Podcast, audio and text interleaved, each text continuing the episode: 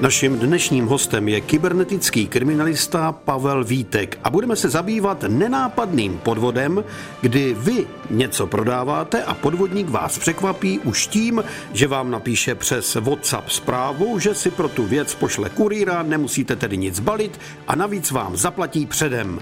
A právě touto dobrou zprávou na displeji vašeho mobilního telefonu začíná hra o vaše bankovní konto. Takže pokud budeme držet ty dvě role, vy budete prodávající a já budu ten zákazník, tak vám napíšu, že s dotazem, jestli ten předmět je stále k dispozici, a když mi to potvrdíte, tak vás přesvědčím, že se nemusíte o nic starat, zboží vůbec nějak balit. Já si pro to zboží pošlu kurýra, který to přiveze, zabalí a peníze vám pošlu přes platební bránu této služby. Já vždycky, když obchoduju s někým, něco prodávám, tak to dělám tak, že to zabalím, pošlu, on mi to zaplatí předem a tím je to vyřízeno. Právě asi proto, že ti prodávající s tím nemají žádné problémy, tak jsou rádi, že se té svojí věci rychle zbaví a nemusí k tomu činit žádné další kroky. Vy byste si dal pozor, kdybyste kupoval nějakou věc, tak byste se bál, že když zaplatíte peníze dopředu, že ta věc nemusí přijít. Tady jste ale úplně v opačné situaci. Vy na začátku nemáte strach o ty prostředky nebo o tu věc, kterou kupujete.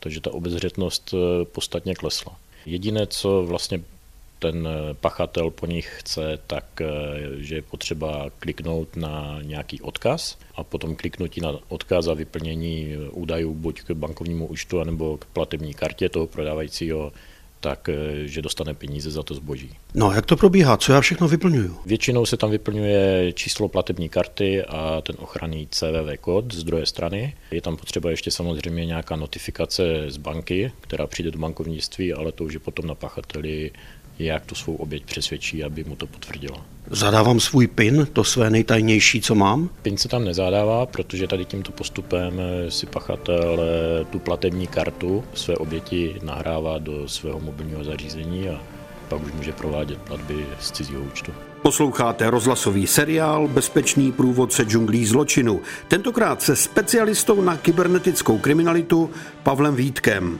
Nejjednodušší je uvědomit si, že žádná taková služba neexistuje.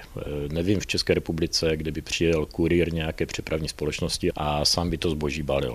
Pokud dostanu takovou informaci, tak už bych měl dávat pozor, že tam může být podvod. Obvyklou těch podvodů po mně někdo chce, abych si do svého počítače nainstaloval nějaké programy, aby se dostal ke mně dálkově, aby mi mohl pomoct s tím způsobem převodu peněz. To asi v tomhle případě neplatí. Ne, ne, tohle je jiný druh podvodu, nic takového neprobíhá. Takže on mi zavolá? Nezaznamenal jsem situaci, kde by pachatel volal. Vždycky komunikace probíhala přes WhatsApp. Přesvědčuje tam vlastně toho prodávajícího, že je zdaleka, že nemá možnost si to zboží vyzvednout, tak jestli je možnost vlastně přeposlání toho zboží prostřednictvím kurýra. A on mi potom nabídne, že mi ty peníze pošle na mé konto. On nabídne, že prostřednictvím nějaké platební brány pošle peníze na platební kartu. Já mu napíšu svou platební kartu, jaké má číslo zepředu, zezadu a v té chvíli jsem na to doplatil. Vy kliknete na ten podvržený odkaz, který pošle, pak vyplňujete ty údaje, o kterých jste mluvil. Každopádně ty odkazy jsou na různých doménách, to je třeba .cz, jak se používá v České republice, tak tady v těchto případech je hodně .shop, .klub, .top, různé domény a je to neexistující služba. O kolik peněz přijdu? O tu částku, kterou jsem si s ním domluvil, anebo mi vyrabuje celé konto? Záleží, kolik máte na účtu. Je i poškozený, kde je milionová škoda. Co mám dělat, abych nenaletěl?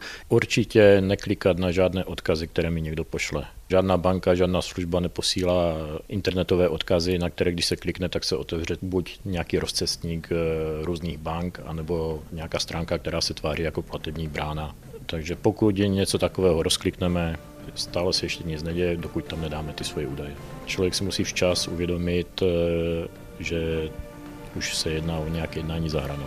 Bezpečný průvodce džunglí zločinu. Každý pátek po patnácté hodině a v repríze každý čtvrtek v osmnáct hodin a čtyřicet pět minut na vlnách Českého rozhlasu Ostrava.